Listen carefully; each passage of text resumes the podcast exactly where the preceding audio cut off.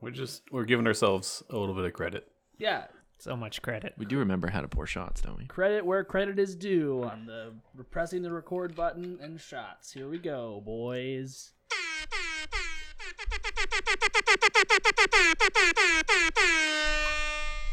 Bypass the pop filter for that one. Morning, welcome to Don't Feed the Artist. I'm Hagen. Um, Dave.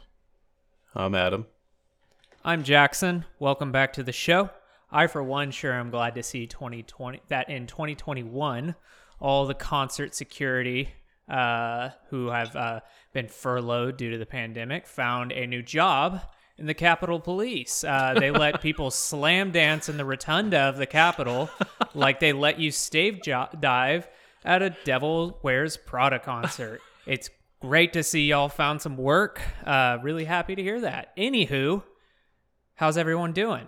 I just I, that that's a really great image I have now of just like thinking of like memories in the mosh pit and looking at the security just their arms crossed like I'm not doing anything about this, but at the Capitol Exactly. building, I'm great. I, At the House of Blues in uh, Dallas, I, I don't know if this is all House of Blues. I've only been to a, a couple outside of Dallas, uh, but they have a big sign that says "No moshing," and I've never been to a show at the House of Blues that does not have moshing. Yeah, so it's it's right next to the stage on the left side, so it's like if you look the sh- anywhere at the stage, you're gonna see it, or especially if you're on the left side of the stage, you're gonna see it.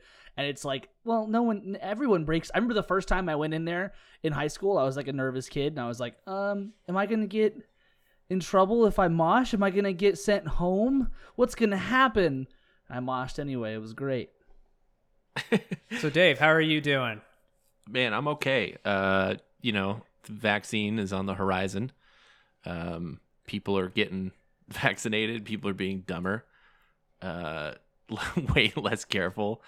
I got That's, upset that's a good with description the, of it. I got quite upset with an uh, older woman at uh, getting groceries the other day. I won't go into the full details. I'll tell you guys when we're not on air.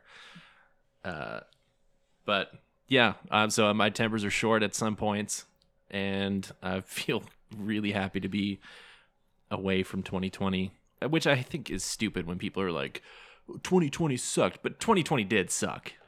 It's completely dumb. This whole mind. I, I get the idea of a mental uh, reset, like that is valuable. But this whole idea that oh, 2021 or 2020 is behind us, we're into a new year. All we did was take the dumpster fire of 2020 and throw it in the trash of 2021. And guess what? It's a bigger trash can. It's still on fire. It's yeah, oh yeah, yeah. p- Some people just poured gas on it recently. Luckily, the 20th of this month will be the end of an era. And Yeah, the- well, the we'll see about that. But um, before before we get into that, before we get into that, uh, d- does anybody have any New Year's resolutions? Any of y'all do that? I, for one, I typically am pretty against that kind of stuff, like oh, weight loss and stuff. Like, good for you if you do that, but it just never works for me. Uh, so for this year, I've decided I'm getting into spicy food, and I I I even texted Dave on Christmas Day. Uh, I bought my brother for Christmas. Uh, all of the season 13 of hot ones, all the hot sauces, and we took toothpicks and tasted each one and uh, confirmed my long suspicion that the last uh, sauce is nerfed and the one right before it is the spiciest one, and it confirmed it. And uh, that Da Bomb sauce is uh, fucked up. So uh, that's my New Year's resolution. What about you guys? Hagen, you got one? Do you even care about that stuff? about New Year's resolutions. Uh, you know, like, yeah, look at that, crack that Dr Pepper open. You know, uh, I I agree with the concept of good for you if this, you know, if those sorts of things work for you. Um, but no, I don't really have any New Year's resolutions. Uh, I mean, I'm just gonna. I I, I think I want to just work harder every year. It doesn't really change. I, I was a buzzkill on New Year's Eve, and I was just like, "Up, 2021, everything's better now, right? It's all changed. Everything's different because a year makes a difference. The the, the number changed, and suddenly we're all better now." I'm I'm a buzzkill about that sort of shit. Did y'all wait before anybody else answers any New Year's resolutions? Um, in Dallas, uh, I knew. I, I mean, I was already watching the clock, but I knew midnight had struck whenever it, uh, for ten solid minutes, fireworks were going off. It sounded like a small war zone outside of my house. Was it like that in Denton? No, Not that I heard. Not- I don't think not I up heard any here. fireworks. no. We uh we we just kept the office running and did an escape room, like a, a puzzle escape That's room. fair. That's all we did. Yeah, Hagen and I and our fiancés hung out. We all got tested and like made sure we were safe. And it was yeah, just like he said, it was a bit of a buzzkill. I mean, that's kind of that's kind of fitting for 2020 Yeah. for the year we had to end that way. So Adam, what did you make any resolutions? no, I I never have really gotten to that either. So we're just all telling you none of us do that. But if it works for you, that's good. I think I have a loose Um, one. I want I want to take more pictures with my fiance. That's a good one. It's That's easy. an achievable one. yeah. Yeah. And you won't regret that at all and you won't feel bad for it if yeah, I don't know. I'm going to stop. So back into politics. Uh it- Because that's Yeah, 'cause that's everybody's what- favorite politics Yeah, podcast. that's what you're all here. Don't feed the you're artists. all here to hear us talk about politics. Let's go, baby. well, it, part of me was like, man, like we're not going to talk about that on the show. And then, of course, the very next day, I was like, well, how did this rear its ugly head back to music? But um, as many lo-fi and uh, indie heads found out, Ariel Pink was at the White House rally on January 6th, Yep. which is just weird. But then when I looked it up afterwards, I mean, I've listened to his music a handful of times. Uh, I'm not like a huge fan. I didn't dislike it, but uh, I didn't know much about him, so I did a little bit uh, digging on him, and I was like, okay, I guess there was some signaling of this, but not much. But uh, he did state that he did not storm the Capitol, but was in D.C. to quote unquote show his support for Trump. And according to him, he went to the White House. Um, apparently, there was the rally at the White House before everyone moved over to the Capitol, and he was at the White House uh, rally. And he said afterwards he went back to his hotel to take a nap. Um, but if you guys are worried that he didn't uh, suffer any consequences from this, um, he has subsequently been dropped from his label, Mexican Summer. So uh, I'm all for that move. I mean, you don't have to keep people on your label. I mean, especially when you disagree with them fundamentally. One of the guitar players from Iced Earth was also at the rally too. I did see that. Um, and then the only other way I can pull this back to music, oh, was that uh, Britney Spears' ex husband was there too. And I know you're thinking, like, oh, Kevin Federline. No, the one that she was married to for 55 hours was there. I thought that was Kevin Federline. No, no. No, They were married for no, longer. uh, Jason Alexander was his name. Is his name. Wait, isn't that the same name? Isn't that the same name as the guy from Seinfeld? That that's what I thought when I first had saw that uh that headline. Imagine Britney Spears being married to George Costanza. Man, somebody at a work meeting this week said, and like Kramer, I'm out. And he said something like the way he said, he said, and like Kramer says, and I was like, oh my God, he's about to say the racist thing. I like, my heart skipped. I was like, oh my God, he's going to say it. so, uh, do you guys think I can make this about politics uh, without completely separate news article? You guys think I could do it? I think yeah, one, one or I think uh, yeah, you got it. You Go got it. for it. All right. So uh, everyone knows Donald Trump is supposedly on his way out. We'll see if that actually happens. Um, but typically, when a president is out, they do a whole list of pardons. Every president does it. It's not just Donald Trump, it's everyone. Obama did it. Everyone in the history of ever has done it who is president. Yada, yada. And real quick, I'd like to say it's not always for things that make any sense either. Bill Clinton pardoned his brother just in case he had done any crimes, just in case. Exactly. So they're ne- they've never been super meaningful, That's not suspicious at all. right? He didn't do anything, but uh, you know we're gonna pardon him. but but what if he did? Yeah, it's suspicious if you want to make it suspicious. You can make any of that shit look sketchy, right? It's all right. Well, here's what I love to see, and I'm I'm not quite sure how he got to this point, but Lil Wayne and Kodak Black are reportedly on Donald Trump's potential shortlist of uh, pardons. So if you don't know Lil Wayne, um, I don't think he was arrested, but he did plead or, or admit to having uh, uh, possession of a gun, and he is technically a convicted felon. Yeah, Lil, something like that. Oh yeah, what's that uh, interrogation video? That it's brutal. I think that's Lil Wayne being interrogated. Lil Wayne spent it's, it's brutal. Lil Wayne spent a good amount of time in prison, if I remember correctly. Uh, I, I I'm, I'm trying to go back to my high school, middle school days when I was into Lil Wayne, and I think he spent a good amount of time in prison. Yeah, but uh, yeah, it looks like he spent eight months in prison more than a decade ago after a weapons conviction in New York. So he is currently awaiting, uh, I believe, his hearing on exactly what's going to happen with that. And then also, Kodak Black has been in uh, jail since November 2019 and was sentenced uh, to more than three years in federal prison after pleading guilty to a weapons charge stemming from his arrest just before a scheduled concert performance in May of the same year. So I'm not quite sure what this is. I guess it's a you know an appeal to youth voters, or that uh, I remember when Kim Kardashian uh, came to the White House and was trying to get him to pardon people. Uh, but I mean, it's a bit too late for that. Yeah, it. I I think he should pardon uh, Edward Snowden. Personally, Yeah, he's not going to do that. That's one of those cases where it would be a good use of the power of pardoning someone. Yeah. And so that's not going to happen automatically. So get that fucking guy out.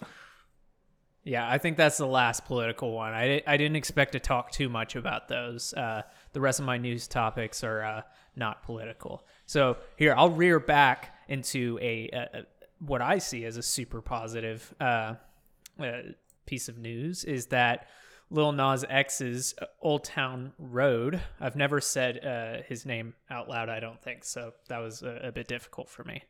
And um, What? his Old Town his song Old Town Road uh, has been certified 14 times platinum by the RIAA, which by the way, 14 times platinum means that he moved 14 million equivalent song units, which is the highest ranking that has ever been awarded a song.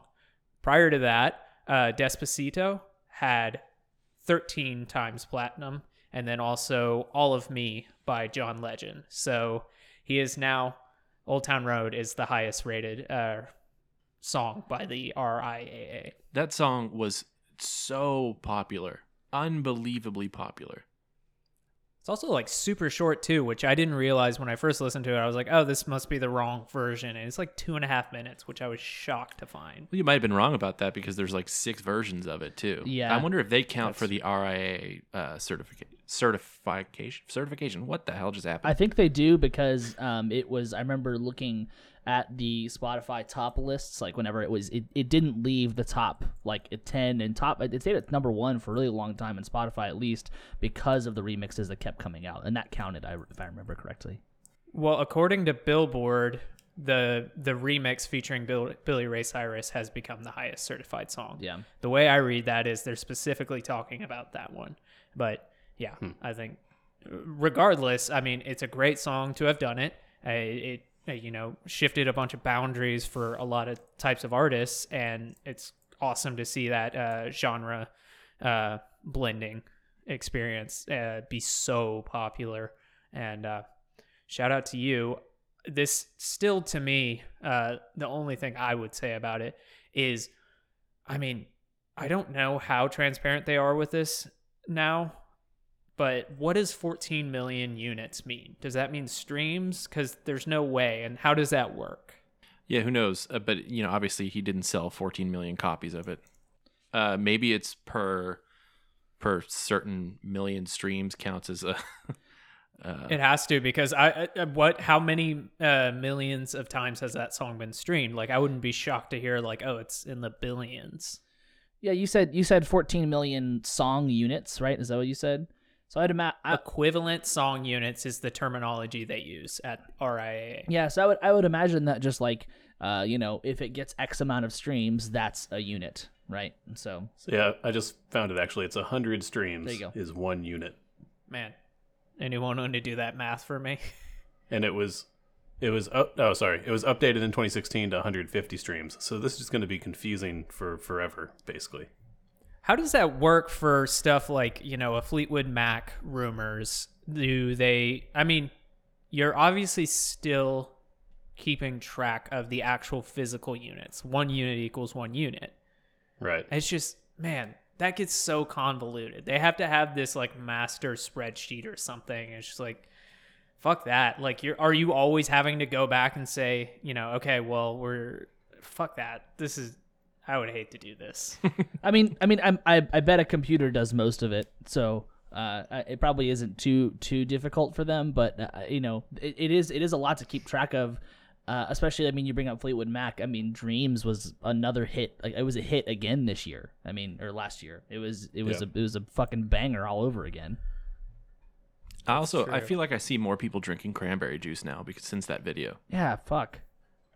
Can y'all explain the video to me? I know that it was a TikTok thing, but I don't know what actually happened in it. Uh, it was this it was this guy skateboarding down a highway, like an off ramp looking road, on a longboard with uh, with a, a liter of ocean spray cranberry juice, and he he was just like, t- it, it's a really cool video. He's totally vibing out to the song, but he's uh, he just doesn't look like the type of guy you'd see longboarding down the road, Listening to And Dreams, listening to listening to yeah. dreams. Yeah. And so then it just took off, and people were saying like, "This is the vibe I'm trying to get in my life." You know, it the meme culture took it over. if you're gonna if if you're gonna like really like break down 2020 and you know say 2020 was a really bad year what really what like a positive thing in 2020 was a guy skateboarding down a highway listening to dreams drinking cranberry juice that was a positive i'm not saying it's a bad video i'm just saying that's the positive energy that we needed and it wasn't a whole lot it was just basic it's like look look at that enjoyment look at that enjoyment from this guy uh, and then and then it's you know it, yeah like you said meme culture but then everybody like picked like like picked him up and like like I think someone bought him a house like people bought him a car it, it yeah, because he was living in a trailer. Ocean Yeah. Spray gave him a truck. That's and right, They that's filled right. the flatbed of the truck with uh, ocean spray, and then what a fucking Yeah, prank bro he yeah he was in a commercial with Snoop Dogg. Yeah, and, yeah. Uh, the the drummer for Fleetwood Mac uh, recreated the video. yeah he made a TikTok just to recreate the video Yeah. Are you referring to Mick Fleetwood? Yes. Um, I, I like how everybody's just uh, trying to get achieve the status of vibing down the highway off ramp uh, on their their penny board, their long board to Ocean Spray. But I can speak for this podcast uh, confidently that I think what we're really all just you know vying for is you know twisted tea in a convenience store. Would you guys agree? oh yes Yeah. That's yeah. That's what I. That's the mood I want.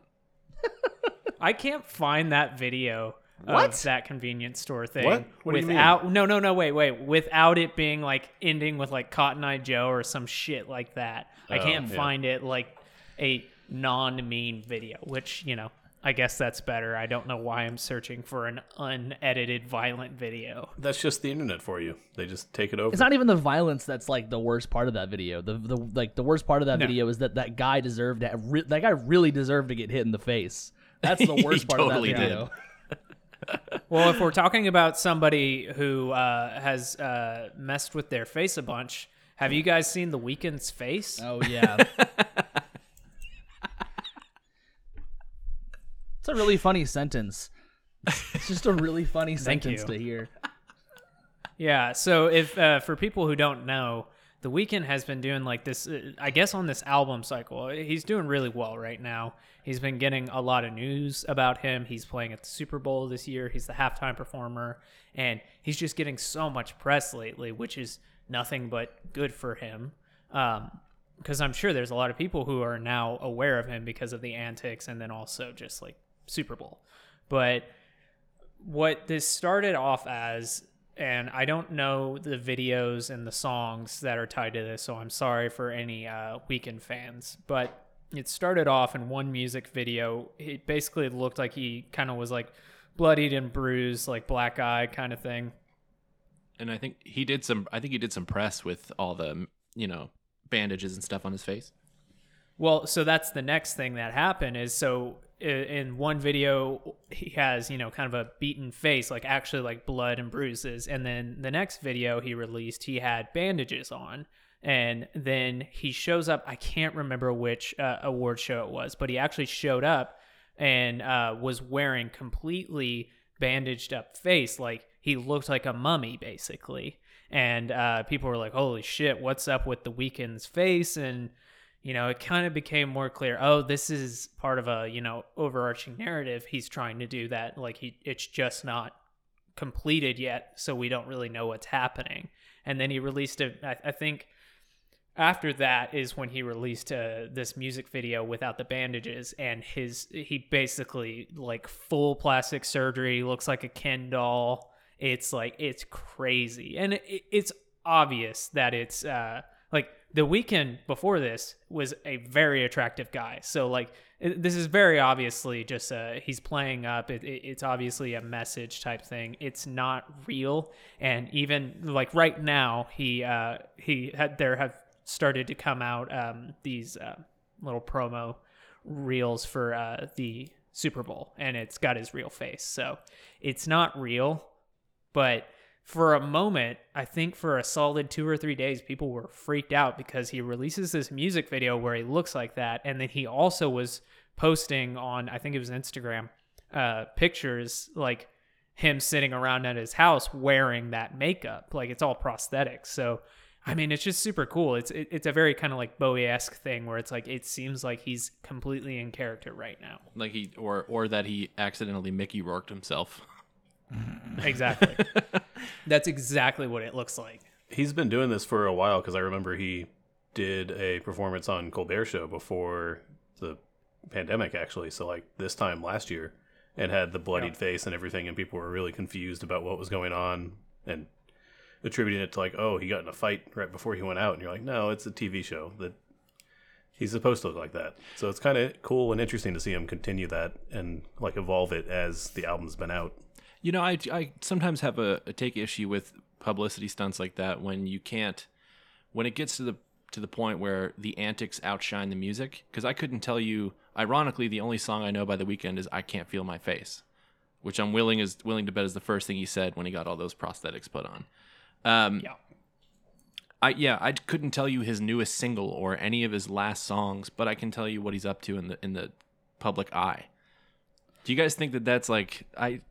Do you guys take issue with that too? Gimmicks taking I over don't the take music. issue with it. I, I I would say that you know it's a shame, but it he definitely has me talking about him, and I would say I am closer than ever to listening to the Weeknd's music right now because of it.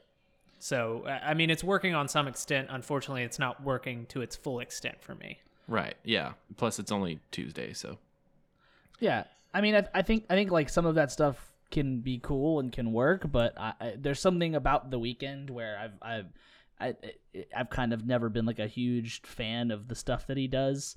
Uh, I mean, just like we talked about it, in, uh, however, like last month or whatever, when he was all pissed about the the Grammy nominations. The- it's yeah. like, dude, go fuck yourself. Like, I I have no time for your bullshit. But this whole thing does tie to the fact that there is like insane theories about his work not only like not only with the facial stuff but it all ties together. And there is like an insane conspiracy theory from Weeknd fans that he sold his soul to the devil for fame and this is stuff that he has to do to like pay back uh, and then, but then, if you want to tie it into the music, there's parts of the music that imply that this is all a story of him selling his soul to the devil, and like the the payout is coming soon. Like like he has to pay back, quote unquote, pay back to the devil soon. Stuff like that. It's it's like if it is part of like an arc that he's written, that's really interesting. Um, if if it's just a crazy ass coincidence that people have found connections to, I, I mean, sounds like people. yeah. I mean, there have been lesser uh, instances of people uh, like fans trying to dig up evidence and talk about, oh, they must have sold their soul to the devil. I'm sure people said that about Alice Cooper and Marilyn Manson and even Kesha. Right, right. Yeah. What's uh, really cool about this, I mean, if anything can be cool about this, is that, you know, as Adam was saying, this is a pre-lockdown thing, and then now it's even it's going on into lockdown. Maybe it's prolonged because of delays on releasing music videos and whatnot and performances. But what's cool about that is, you know, I, I, I don't know if he's the type of person who gets picked up by paparazzi and stuff like that, and there's just like, you know, you know every uh, movement of the Weeknd, but like I'm guessing he's in lockdown just like the rest of the world. So he's able to hide behind this mystique way better right now, way easier right now, which is really cool to see that kind of work in his favor. It's just one of those very few silver linings of, you know, lockdown. And also, I do want to note that this uh, article that I have pulled up about this uh, refers to his facial surgery as CGI plastic surgery. It's not CGI. It's definitely prosthetics. So, uh, good job. Yeah, you fucked that one up bad. Yes. I, I think it would be really funny to go back to like, you know, a meeting with his PR team uh, on like March 10th. And he's like, and how many times am I going to have to wear this? And they're like, listen, the campaign's only going to go on for a month at most. I would say four times we'll have to, you know, spend a couple hours doing this makeup. And then the rest of the year you'll be touring. You'll never have to do it again. And then the pandemic hits and he's like, oh no, because they're like, you got to do it every month. We're sorry about that. Also, CG, CGI. What would you say? CGI plastic surgery was that? the- Was that? the- Yeah. That that Yeah. just doesn't make any sense because it's Yeah, not. does that just mean like Snapchat filters? that's, that's what I Is was that- thinking. It sounds like it's a fucking face filter because that's the see you. I'm obviously pulling from a blog spot here, guys. and that's fine. That it's just sentence like, is just confusing. yeah, I'm sorry. or yeah, maybe he's premiering some new technology where you can have real life CGI. Well, mm. here, let me let let's get out of this blog spot. Let's get off of this Xanga page, and I will take us to probably one of the most reputable sources we have ever had on this podcast. I don't think I've ever pulled up a an article from the New York Times on this podcast, but here I go. And because of this, it is probably the most boring uh, headline that I have for this episode. and it is uh, the IRS has said that uh, Prince's estate is worth twice what the original administrators reported. So, i.e., the federal government is seeking nearly 30 mi- $39 million in taxes and fees based on the uh, valuation of Prince's assets uh, that his uh, estate is disputing. So, uh, y'all really fucked up. I, I, I, just like I, I don't know how that kind of happened, but Um, I think we do know why. It's because they hyped up that they have like a hundred years of recordings for things that he never released that they can come out with now. So that's worth a lot of money, then, isn't it? Oh, do you think, Adam, that they might have reappraised it based on that knowledge? Yeah, I, I think that has to be part of it at least, or at least made them go, "Huh? How much other stuff is there that nobody knows about?" yeah, it's just crazy. Well, and so he's been dead for about five years now, and it, Yeah. it's just like it, and it's looking like I, I don't know how these things work. You know, these estates, these huge estates like this, and who is responsible for you know evaluating these assets? Whether it is the IRS, which I doubt it is. I'm sure it's up to the estate, and then the IRS, you know, will say, okay, yeah, we agree with that.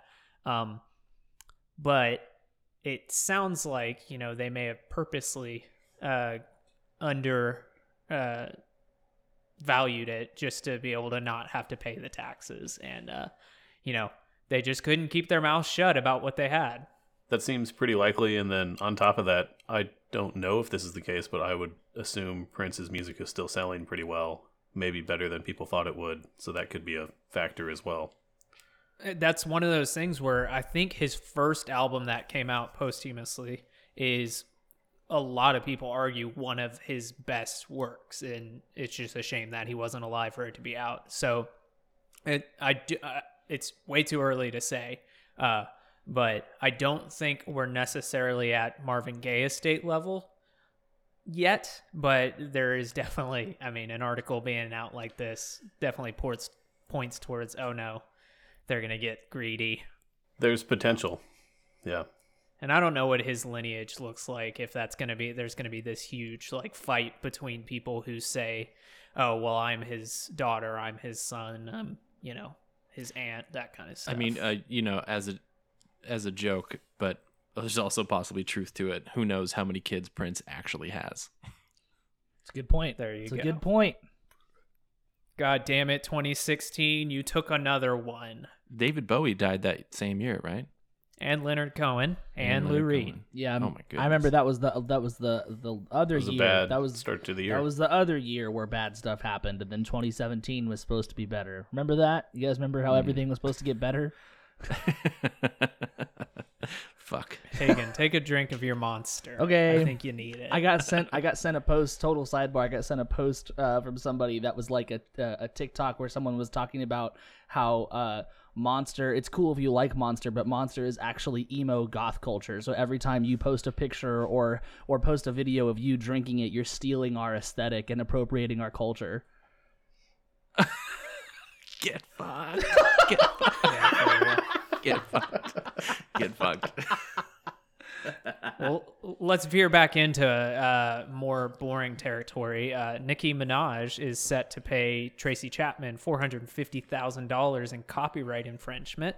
Uh, it's a settlement for their lawsuit. I don't know if everyone knows this, but essentially what happened Tracy Chapman is on this list. Uh, there's this kind of unwritten list, but people just know about it in the industry of a do not sample list. And these are artists that pretty much have said, I don't really care what you bring to me. I will not let you sample my music. And Tracy Chapman is on that list. I'll bet you Garth Brooks is on that list too.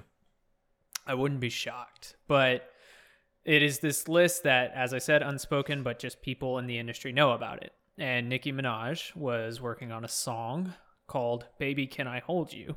And she basically she used uh sorry, got that backwards. Baby Can I Hold You is the Tracy Chapman song. And uh, Nicki Minaj sampled that on her song Sorry. And when she was finished with it, the way I understand this is she went to Tracy Chapman and said, Hey, here's this song I used uh, your song on, and uh, I would like to uh, get the rights to it. And Tracy Chapman said, No, you cannot do that. I told, like, that's, I'm not on, I'm on that list. And so basically what happened and this uh, veers towards that kind of territory of conspiracy theories is uh, then the song sorry the nicki minaj song was leaked somehow and it was out in the world. But guess what?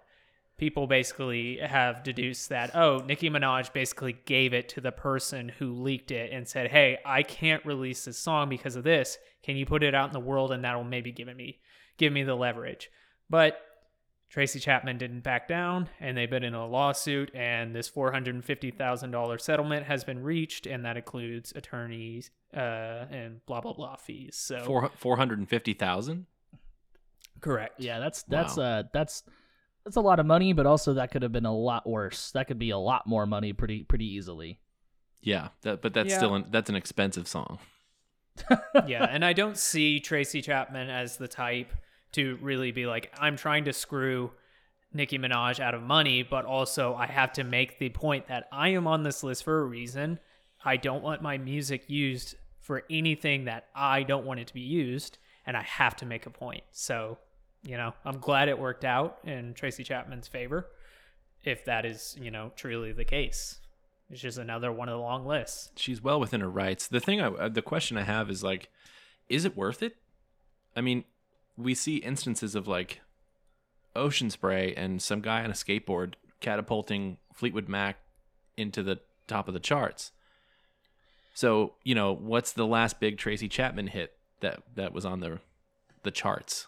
Maybe if Nicki Minaj released that song and they were in agreement, she could stand to make more money than more than four hundred and fifty thousand dollars in royalties. Yeah, I think it's such a weird thing because like the the whole concept of like especially with the internet that we we just don't have the laws in place to to actually like to set that up correctly because there are some people who have sued people on TikTok for using their songs.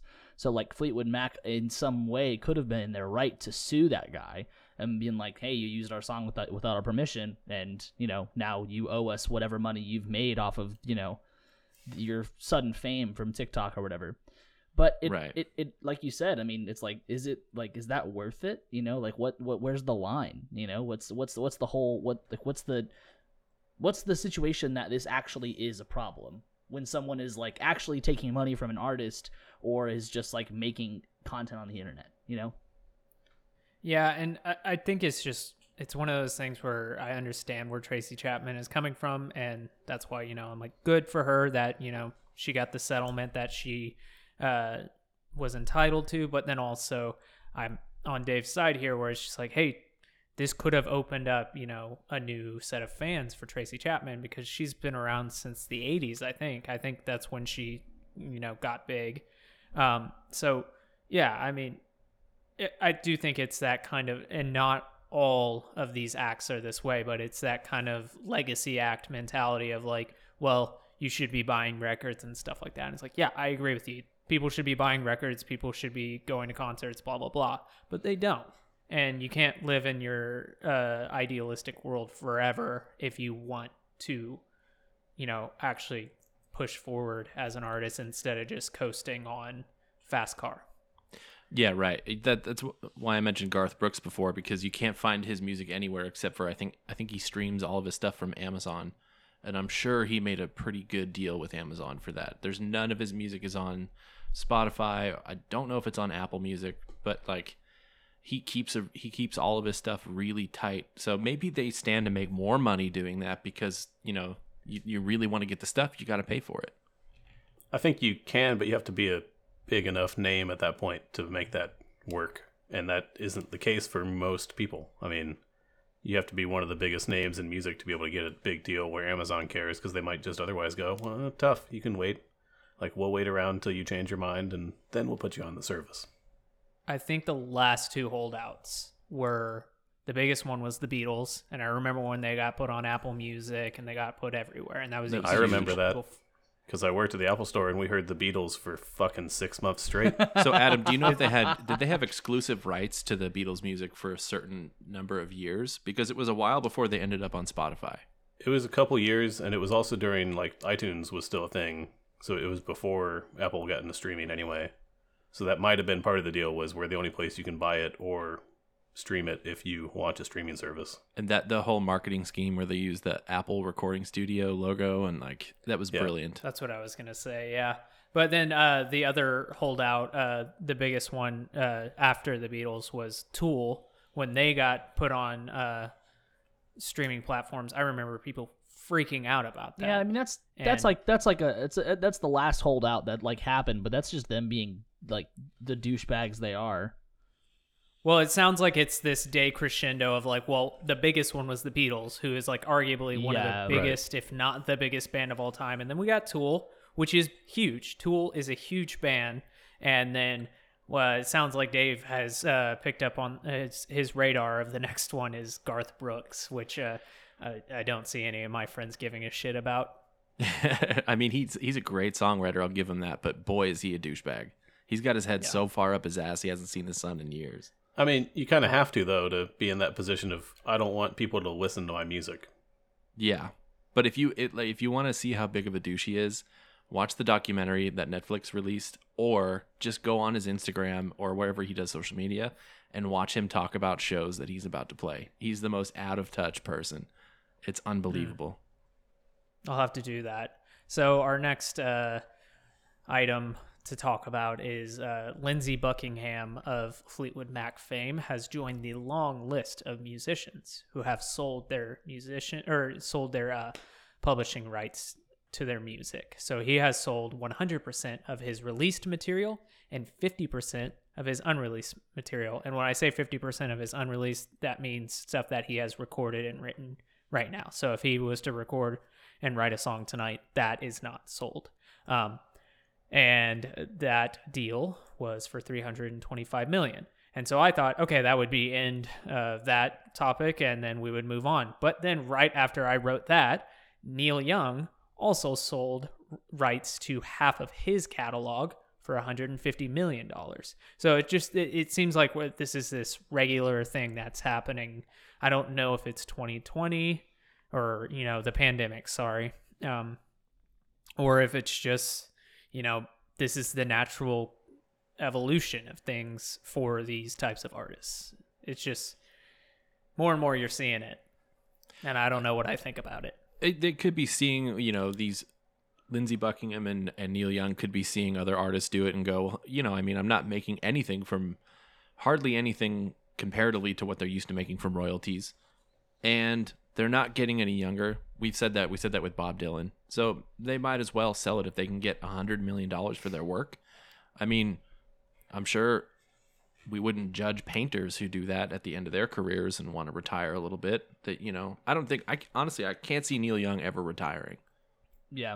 So here's the thing that I've always admired about Paul McCartney, and I think this kind of attitude that we're seeing of people selling for these large sums that will get them through the rest of their life and then some.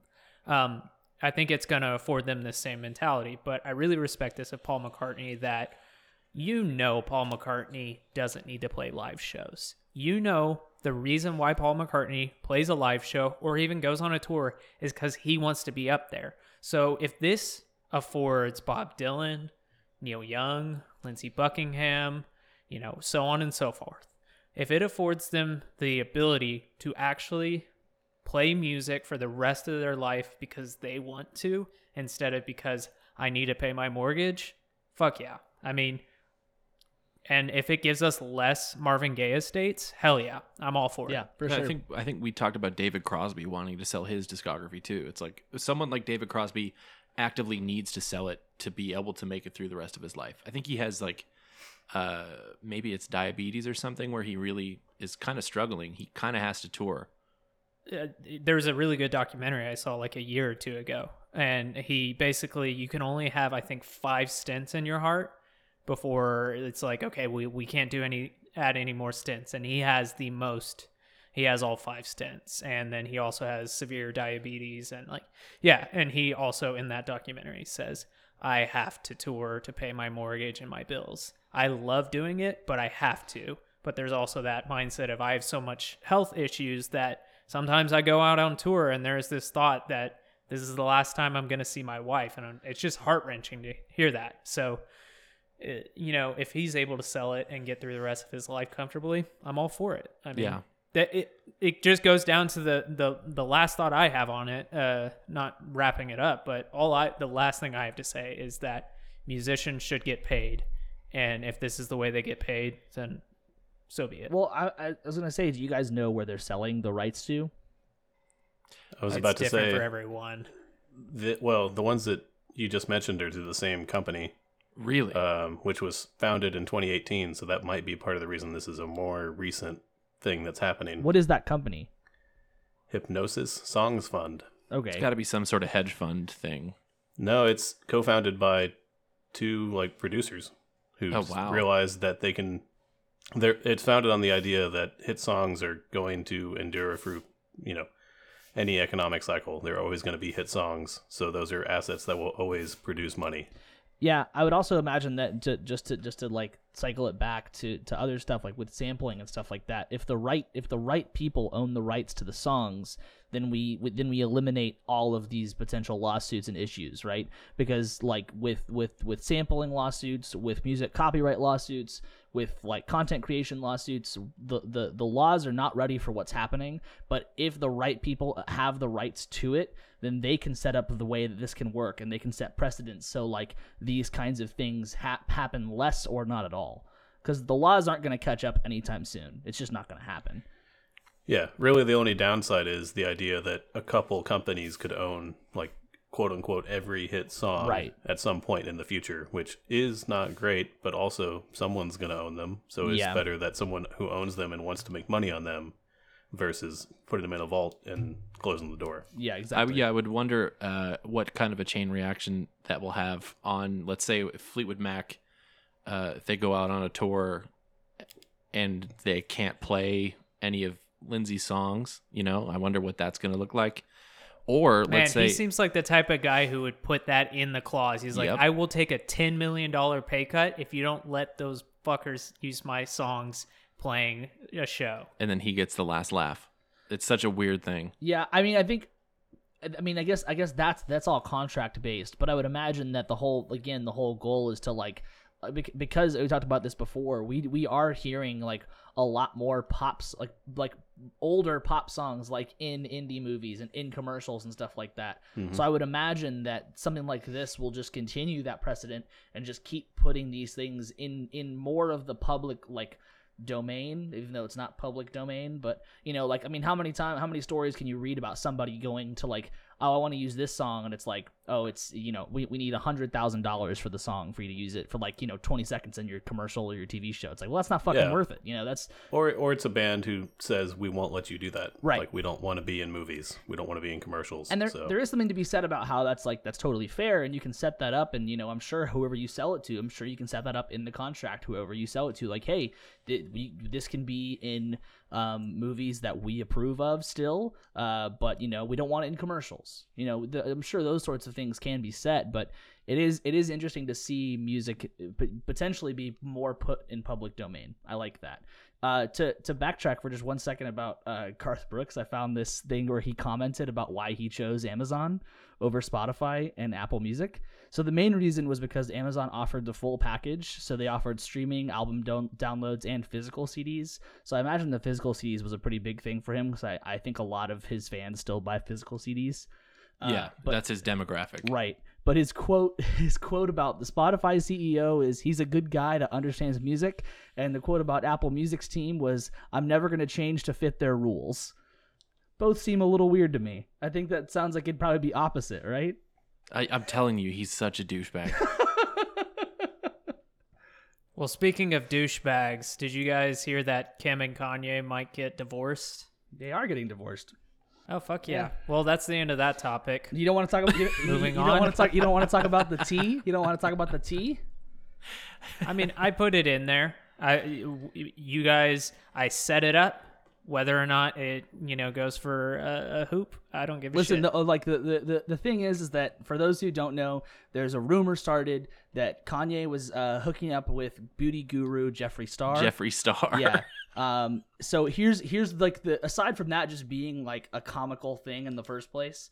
Um. The the kicker is that the TikToker who started that rumor, uh, then immediately got sued by Kim Kardashian, like inst like like the next day.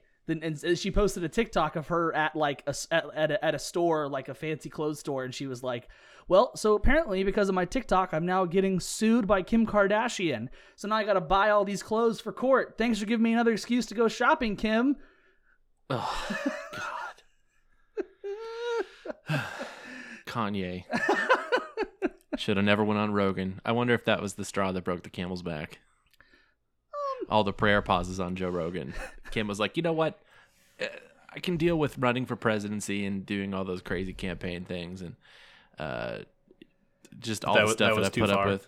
But I can't handle him praying on live on live TV. No, I bet I bet that was the moment where she was like, "Finally, everyone gets to see what I deal with at home all the time." Could you imagine just being like, "Will you for once just put the dishes away?" and he just stops to pray. Not like either of them put dishes away, but just a hypothetical. That's some Michael Scott level shit. I'm gonna start trying to do that anytime somebody tries to get me to do something at work. That I'm just like, I think I can wait this out. I'm gonna be like, sorry, I'm praying right now. Give me a moment, man. Ah, well, that's all I have to say about that. That was a great discussion. Uh, I will move on into uh, my last, uh, my the the lower, the dimmer stories of this uh, episode. Um, Dr. Dre, rap legend. We all know him from NWA and uh, Beats, which I'm wearing a pair of right now. Uh, he has suffered an aneurysm and was placed in uh, ICU uh, and is still there right now. Uh, whenever I was pulling up these articles to make sure I had most up to date um, info, I couldn't find anything on this, and then I refreshed and it said Dr. Dre still in ICU a week after brain aneurysm. He has uh, he is lucid uh, and has tweeted out and to his fans saying you know he's recovering and feels that he'll be home soon. That was of course a week ago, but you know sad news to hear uh, people in pain whether Yeah. or not you like the Yeah. man. Uh, Brain aneurysms are no joke. One other bad part about this, no matter how you feel about him, is that his house was targeted as part of a like robbery attempt while he Seriously? was in the hospital. After it was reported, some people showed up and That tried sucks. to steal like any kind of memorabilia, anything like that, from his house. I think also, Was- if I read correctly, I think he's going through a divorce as well. Mm-hmm. Yeah, and he just agreed to pay, like this week, has agreed to pay the $2 million in temporary spousal support to his now wife, but soon to be ex wife. So, like, he's really not having a good time right now. The guy is like a mega mogul, even outside of just the music world. The what he's gotten through his own, like, his branding, dude's set. But, you know, it still sucks that, like, you know, they're whenever you're going through a hard time actually health wise to also get dumped on emotionally wise that damn that sucks That sucks for sucks anybody. so hard He's he's The other- he's Yeah. he's been through some shit too. Like he's he's seriously his life is like it, it it's insane how much stuff he's gone through. So Yeah, it's he's earned Yeah. he's earned every penny he has. I would say. yeah. The other thing too is to think about is a lot of people are upset about the fact that he was able to get. Uh, so the whole thing with aneurysms is that you have to get to the hospital as fast as possible if there's any chance of surviving. And with the pandemic happening he, and his uh, economic status, he was able to get in to the best doctors in the world that can help him survive this.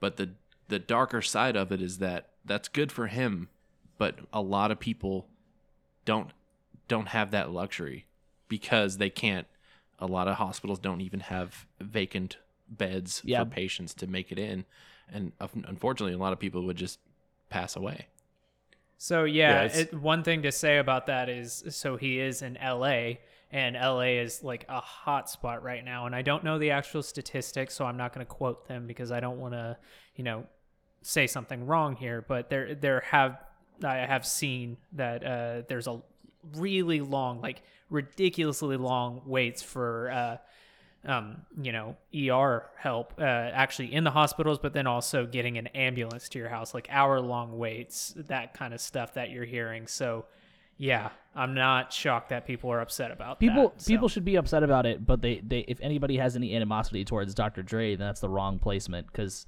unfortunately it's not his fault. You know, I mean it's not. yeah, It's, for this, it's not.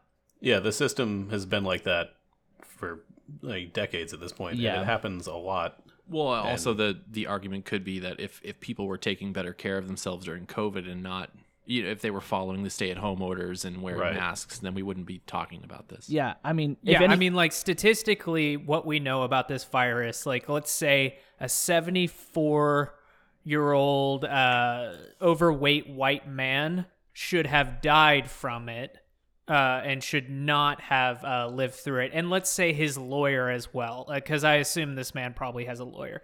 That guy probably should have also died, but you know didn't because I guess they had enough money, or maybe they were the president or something like that. Uh, they were able to get really good uh, care that uh, not everyone else is able to get. That's like a- because Even if they- that's like a it. really crazy hypothetical. That's like a really I, that's a wild.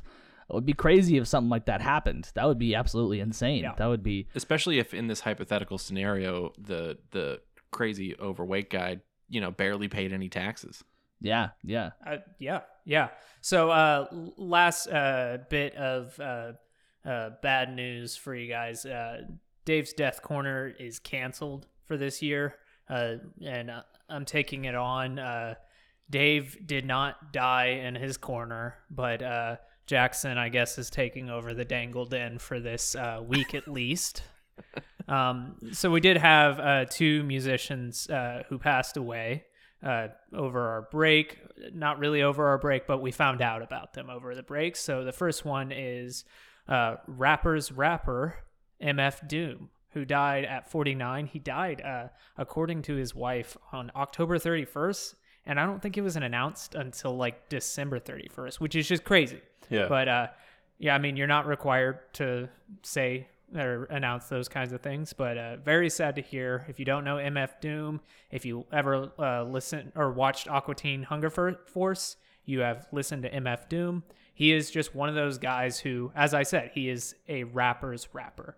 He, it's just like if you like Tyler the Creator, if you like any of that kind of rap, they were influenced by him and i would strongly suggest going and listening to him. I mean it's just it's super sad to hear that he passed away. Uh, there hasn't really been any official uh, announcement of how he died but uh, he was 49 years old so definitely way too young. Uh, so the second musician that died was a little closer to me uh, was Alexi Laiho, uh, the singer and lead guitarist of Children of Bodom, which is Finnish, uh, I guess, death metal, uh, you know, metal, just metal in general. But um, he was 41. Also, they have not really, they've been kind of cagey about the details uh, and just basically said that he had, uh, you know, uh, co- health complications, uh, reoccurring health complications, I think is the word they use. But uh, really sad to hear that. Uh, Children of Bodom was one of those formative metal bands for me that uh,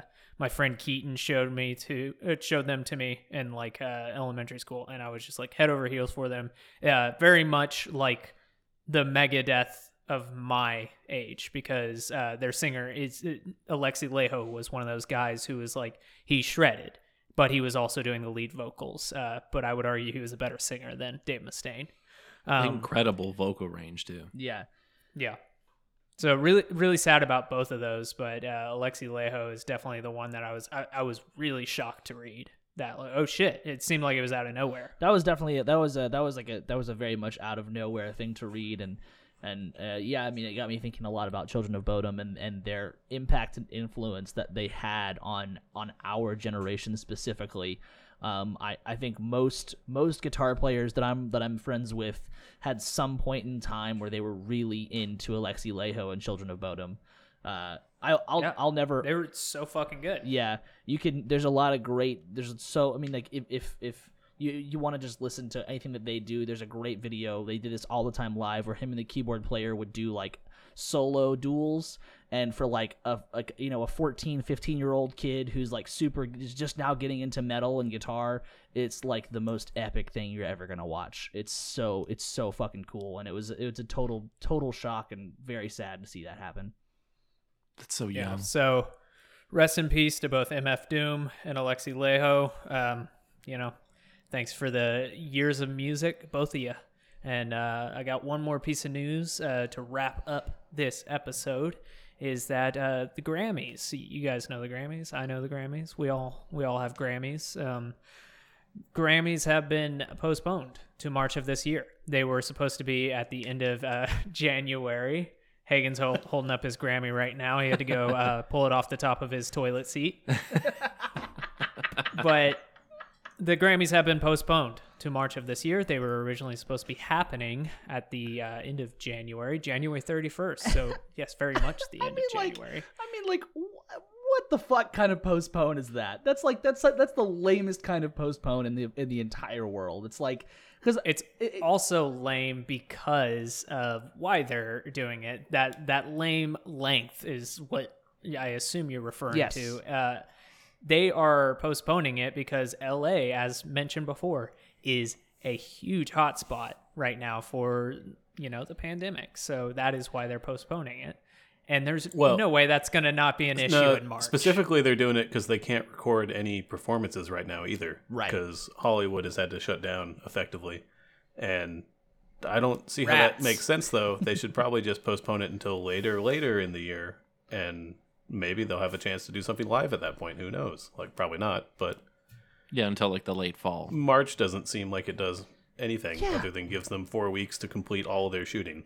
I mean, unless unless somehow the Grammys is able to like overstep like the the the the CDC's phases for the vaccine and is like, all right, if you're gonna be performing or at the Grammys, you get the vaccine now, so you can be ready to go and be there by March. I wouldn't be surprised Granted- if some shit like that happened. Yeah, granted, this is America, so I would not be shocked by that. Yeah. So Because the, the other thing too is like this pandemic has been hard on people that like people like us, but like I would say venture to say a lot of celebrities, uh, they've still been able to take vacate. We saw it, pictures of Kim Kardashian's birthday where they were able to rent a private island and get everybody tested and hang out there. It's like they're on a different level.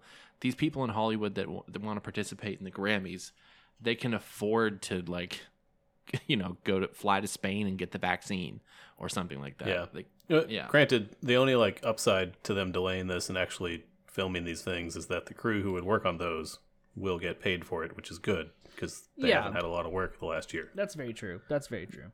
Yeah, and to reiterate what Dave was saying, I mean, Pitchfork has this really good article. I'm halfway through reading it. I haven't finished it yet, so I won't quote it. But there's this really good article that they released saying, like, why are so many of these pop stars trying to seem like working class heroes now, whereas prior to this, you know, your Justin Bieber's, your Drake's were very much writing these songs about being like, oh, this is the high life, life is great. And now there has been this stark, uh, like just kind of like handbrake turn to like, oh shit, we have to like start appealing to these people because we can't release songs that say life is great in June of 2020. So Right. uh, there, there's definitely a change in that of some people realizing, oh, I can't be that way. Kim Kardashian is not going to be affected No. uh, whether or not she changes that. So that makes sense. But there there are some you're starting to see these uh, you know pop stars do things like that, which is interesting to see. It's good that they're not uh, just being stagnant and not giving people what they want to hear because you know at the end everyone's going to suffer for that. So um, we were talking about maybe talking about award shows this week, but I, I think we've had plenty to talk about. Maybe we'll push that to next week and just kind of wrap up our news topic right there. But uh, Grammys, um, I think this will probably be the first year that I'll actually maybe watch you just because I think I should for the show, and I don't know why I haven't in years prior. So I'm so sad to hear that you're postponed till March. Ugh. I, I Did that sound genuine? Yes. No. Yeah, that was great. I, I think that all the people who are part of the Grammys committee for best podcast, uh, which we're nominated for, is listening and they love it. Right? Right? Sick.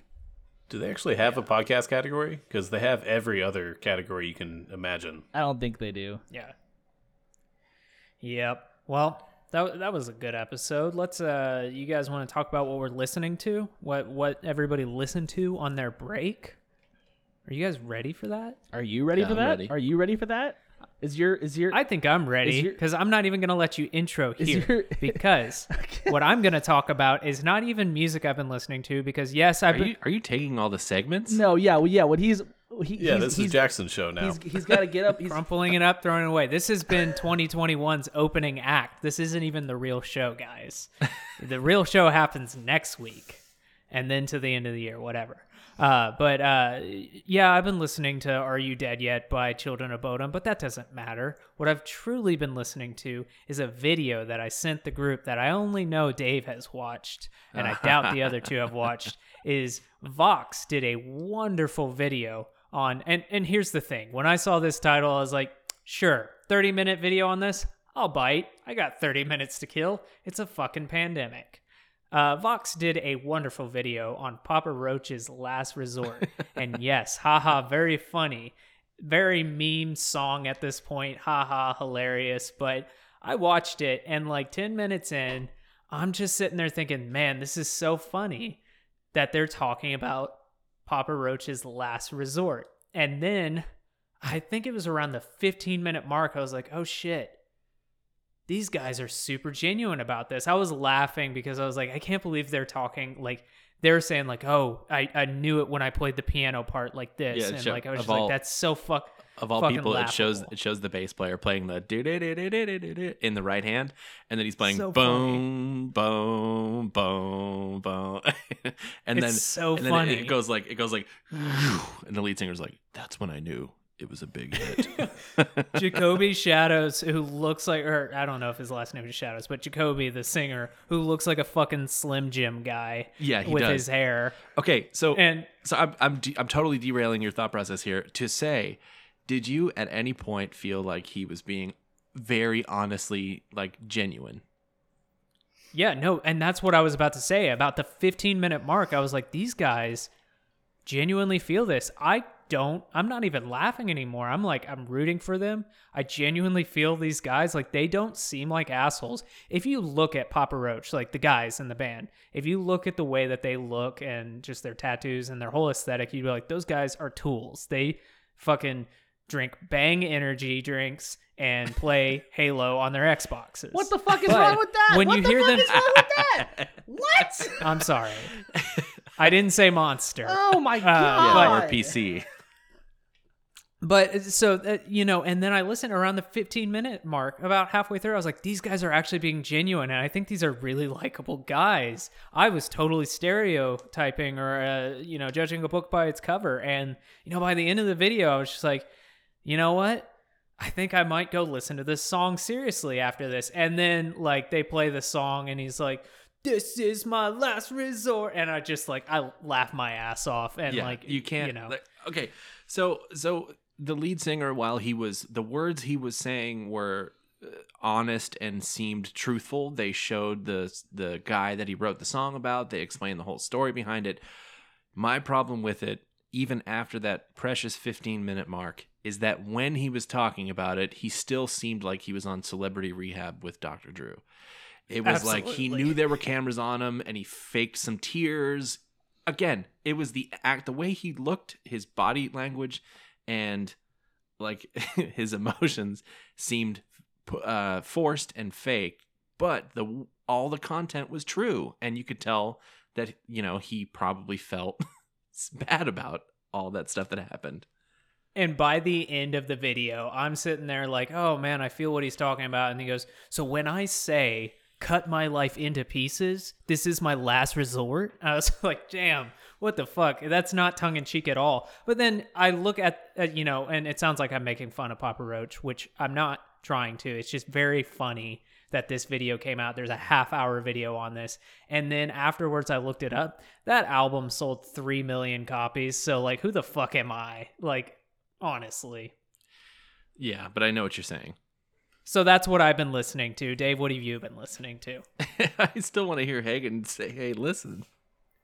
No, I think I'm good. I think I'm good. All right, all right. Uh, I've been listening. Maybe to... Adam will do it. No, I'm good. Oh, Adam, do the hey, listen no, no. in your highest pitch voice. yeah, hey, listen. he did it. uh, I've been listening to uh, Dawes.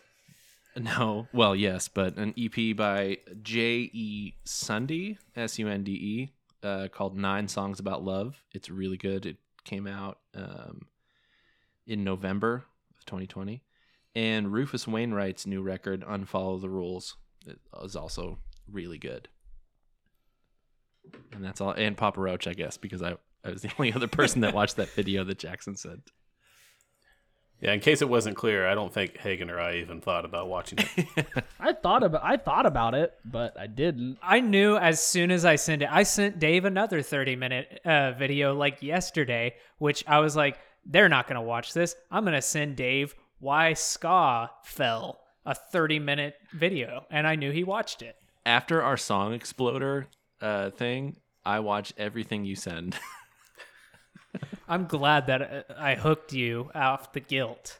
but coming down the barrel is a Dawes documentary that I'm going to text you, and I expect you to mention it on the next episode after I send it. You're, no, watch but this it. is this Mention is it. this is the trade. You're never gonna get the trade back. He's gonna send you shit. He's never gonna watch what you send. It's not gonna happen. No, that's not true. I, I try, on like, unless it's over 30 minutes, I try to watch everything everyone sends me. That being said, if any of the listeners send me shit, I'm not watching it. I, I might, won't if do it's it. a if it's a good documentary, send all your good documentaries. Uh, but by the way, I, I'll let you guys talk about what you're gonna. I'm gonna let you guys finish. But uh, I did one time send Dave a two-hour Amon Amarth documentary. So like, I am a bit of an asshole about sending people shit too. So I d- I didn't watch Hagen, that. what are you listening to? Are you sure? No. Uh, it's Good to be back. Um, I have been listening to um, uh, this really great singer named Samia. She's very good. She has uh, a really great album um, called The Baby. Very good. Um, and I also have been listening to um, uh, Mount Joy's album Rearrange Us from last year. I thought that I hated Mount Joy, and then I got like one or two songs just stuck in my head for like a week. Uh, and now I listen. Then that, I listen to the whole album because I was like, "Fuck it, I'll just try it," and it's really good. It's really fucking good. I've seen that name. What type of music are they? Indie bullshit. That's what I think. It's a think. good genre. Anything with mount or mountain in the name has got to be Yeah. that. No, I, I, that, that's why I was like kind of adverse to it because I uh, what I had heard of them I didn't really care for, and it was just indie bullshit. And then one of the songs got stuck in my head, and I was like, "This is indie bullshit, but it's fucking great." And then I listened to like the first song on the album, and I was like, "This is so not what I was expecting." Still indie bullshit. The entire album is basically not what you're expecting indie bullshit, but catchy. It's very cool.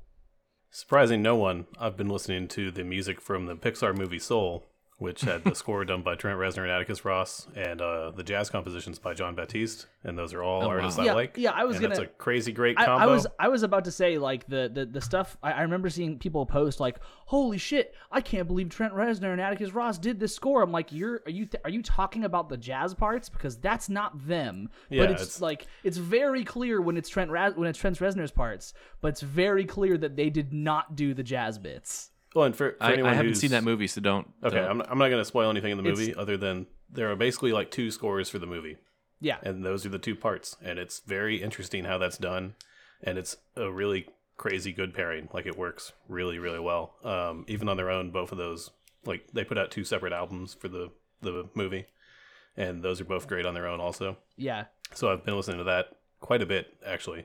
Um, and then I also started listening to a uh, list of albums that this guy, who's a designer, Mike Monteiro, who just got banned from Twitter for calling Jack Dorsey a fuckhead. Um, That's all it took. uh, he finally finally got banned. He's been banned a bunch actually, but Oh. side note. But so he put together this thing earlier uh, last year called 31 Perfect Records that he put out to uh, support the USPS and mailed them out for free to people who wanted them. And it's a little list of the albums that he thinks are the best perfect records. Um, so I'm going to start listening to these this year. And uh, the first two I've listened to, or ones I've listened to already beforehand, are uh, Michael Kiwanuka's self-titled album that I mentioned sometime last year, and uh, David Bowie's Blackstar album, which I had, you know, basically had to listen to yesterday because that was the anniversary of his death, and that seemed kind of fitting to listen to that before doing the podcast today. So I'm excited to check out all these other albums that I maybe have heard of but haven't listened to or haven't listened to in a long time um, throughout the year. So I want that list. I'll put it in the show notes. Nice. nice No, you gotta fucking buy it. You Actually, it's free. Yeah, you, you can just get one mailed to you. Yeah, Jackson. ha Su- Uh, support okay. the post office, Well, Jackson. Dave- Don't be a, you know, Don't be a jackshole. oh Well, I'm.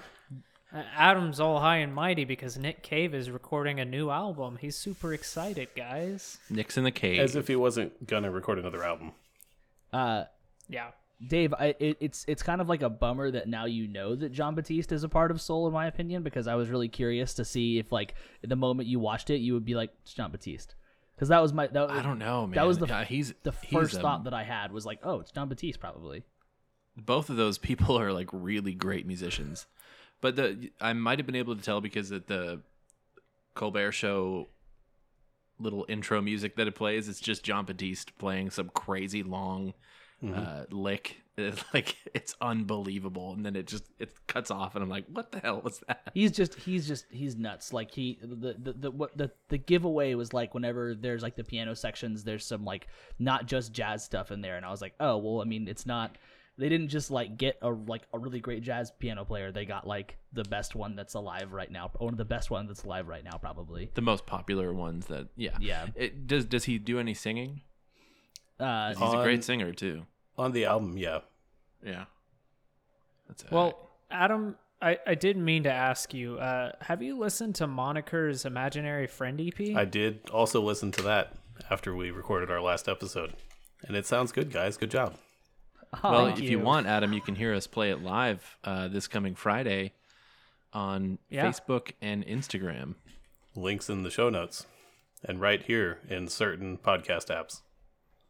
This Friday, January 15th at 8 p.m. Central Standard Time, we will be, uh, Moniker, MNKR, will be going live on Facebook and Instagram. So uh, it's free. So if you can come uh, watch us, come talk to us while we're actually live, that'd be great. But if you want to watch it from your bathtub on Saturday morning, do it then. This is a great opportunity to see us for free both during and after. It will be there when we're done. So like no excuses. No excuses. And if you're like if you're if you're if you're busy for some reason on Friday night, like maybe you just don't feel like watching a live concert, just leave it open on your computer, mute it, give us the view count at least. If you like it on Facebook and Insta, I think if I know Insta, there's a like feature on Instagram Live, but if you like it on Facebook, then it helps us like the viewership. It's crazy that that's how their algorithm works. It's weird. So it helps the people who are uh, putting this together for Yeah, us, yeah, the yeah. Cove in Arlington, who have like really like they have scratched our back here uh, putting this together. So uh, thank you to Owen, Dakota, and everyone over at the Cove for helping with this. Funny But, thing uh, about my you know, back is that uh, it's located on my cock. Oh my god. Oh, nice. Well, fuck, I can't even Cut the show, what I was cut the show. I cut the show. end the I, show. I Well, watched. welcome I, to I 2021. watched Superbad recently, so Is that how we end it? Oh god, please no. Nobody listens to the Okay. end, right? thank you thank you everybody for coming back. Uh, we recharged our batteries. We we spanked our, our, our booties. We we loved it. Thank you very much. We're back. It's Hold on, what did 2021 you if just you have things What did you say? no no no no. Wait wait wait. If you have guys if you have things you want to hear everyone just email us uh, text us uh, message us whatever you know send a carrier pigeon. Um, please we want to hear what you guys want to hear and uh, you know we may do it we may not do it this is our show we're back baby No, I think we will do. We'll just eventually we'll do it. Yeah, yeah. You know, Yeah. don't you know? Just just just just send it. We'll look at it and maybe we'll you know we'll think about it because we I think Sit tight. We'll do it eventually. you I'm I'm saying for the four of us, we'll do it eventually. I think uh, we, we there there there are plenty of weeks where we sit in the chat just kind of all silent, like, is that what we want to talk about this week? So if you send us ideas, then maybe it'll help us. So thank And for the people who have already sent us ideas, we're we're thinking about it. We're getting around to it. We're looking for the right time. it's like a master list, And- baby. It's there. Uh, yeah and just know if you sent us something that can be construed as a bummer topic we are still going to do it but we try to space those out so we're not just talking about people who died every man, week, I'll just kind of thing. I'll just So, do bummer topics by myself. I'd love that. That'd be great. Give me all of them. Uh, thanks, bummer i hardly even know hagen Thanks for listening, everybody. Uh, if you haven't already pressed the subscribe and follow button, please do that. Uh, you know, it's easy. You can just press that quick little button right there. You can follow us and like our stuff on social media Instagram, Facebook, DFTA Pod, D- D- DFTA Podcast, Podcast. That's it. Nailed it. Um, please help i can't get out of this podcast i think we're stuck thanks, everybody, for listening. Uh, and uh, you- fuck off. Give me a tile. Give me to 2022. I almost hit leave on the Zoom call. It'll call. all be better next year. Oh, it's a Freudian slip.